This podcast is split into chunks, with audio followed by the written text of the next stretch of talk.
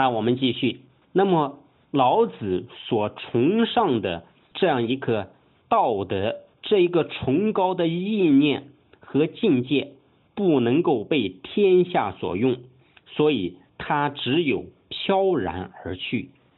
他飘然而去，往哪里走呢？往西边走啊！因为我们讲，我个人认为这一个西边走有多重含义。我们知道老子所处的时代是东周，什么叫东周呢？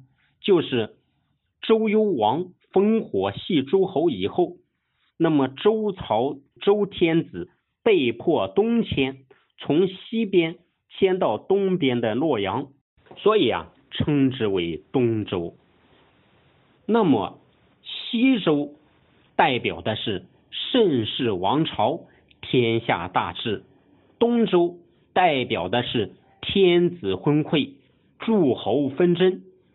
所以啊，他往西边走，也就有这样一层含义在其中，这个叫暗合天意。还有第二层含义啊。第二层含义呢，就是西出函谷关。我们讲的现在形容一个人往生去世，叫驾鹤西去。为什么叫驾鹤西去呢？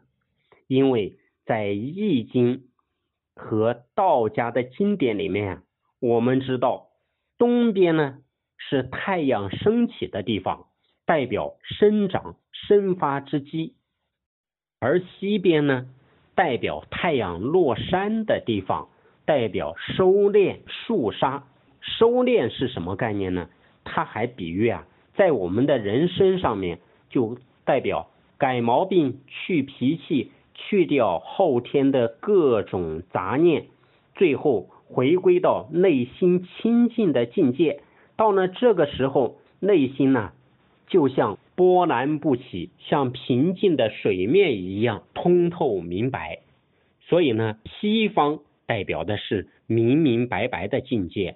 所以讲一个人到了西方极乐世界，就是心里面明明白白了，就是到了西方极乐。后人也讲啊，老子呢西出函谷关往西边走，那他到底走到哪里去了呢？他继续往西，就从咱们东方国度走到了西方。他走到西方，见到谁了呢？见到当年年轻的乔达摩悉达多太子，对他呀，像对当年的孔圣人一样，一番耳提面命，让他最终能够成就了佛祖的地位。这个就是后世有名的老子画胡说。不是胡说八道的胡说啊，是话胡说，就是教化胡人的一种传说。那么，因为西方的人呢，都称之为胡人，我们讲的东狄、西戎、南蛮、北狄这些呢，把它通称为胡人，所以就这样一种说法。这个在汉朝的吴东米教还有张天师的著作里面。就提到这样的一个传说呢，其实啊，这个传说恰好跟我们上一次所讲的孔子到周王室问礼于老聃，他的意蕴有异曲同工之妙，合在一起呢，其实是启发我们儒释道三家为一家，讲的都是宇宙的玄妙之理，没有区分。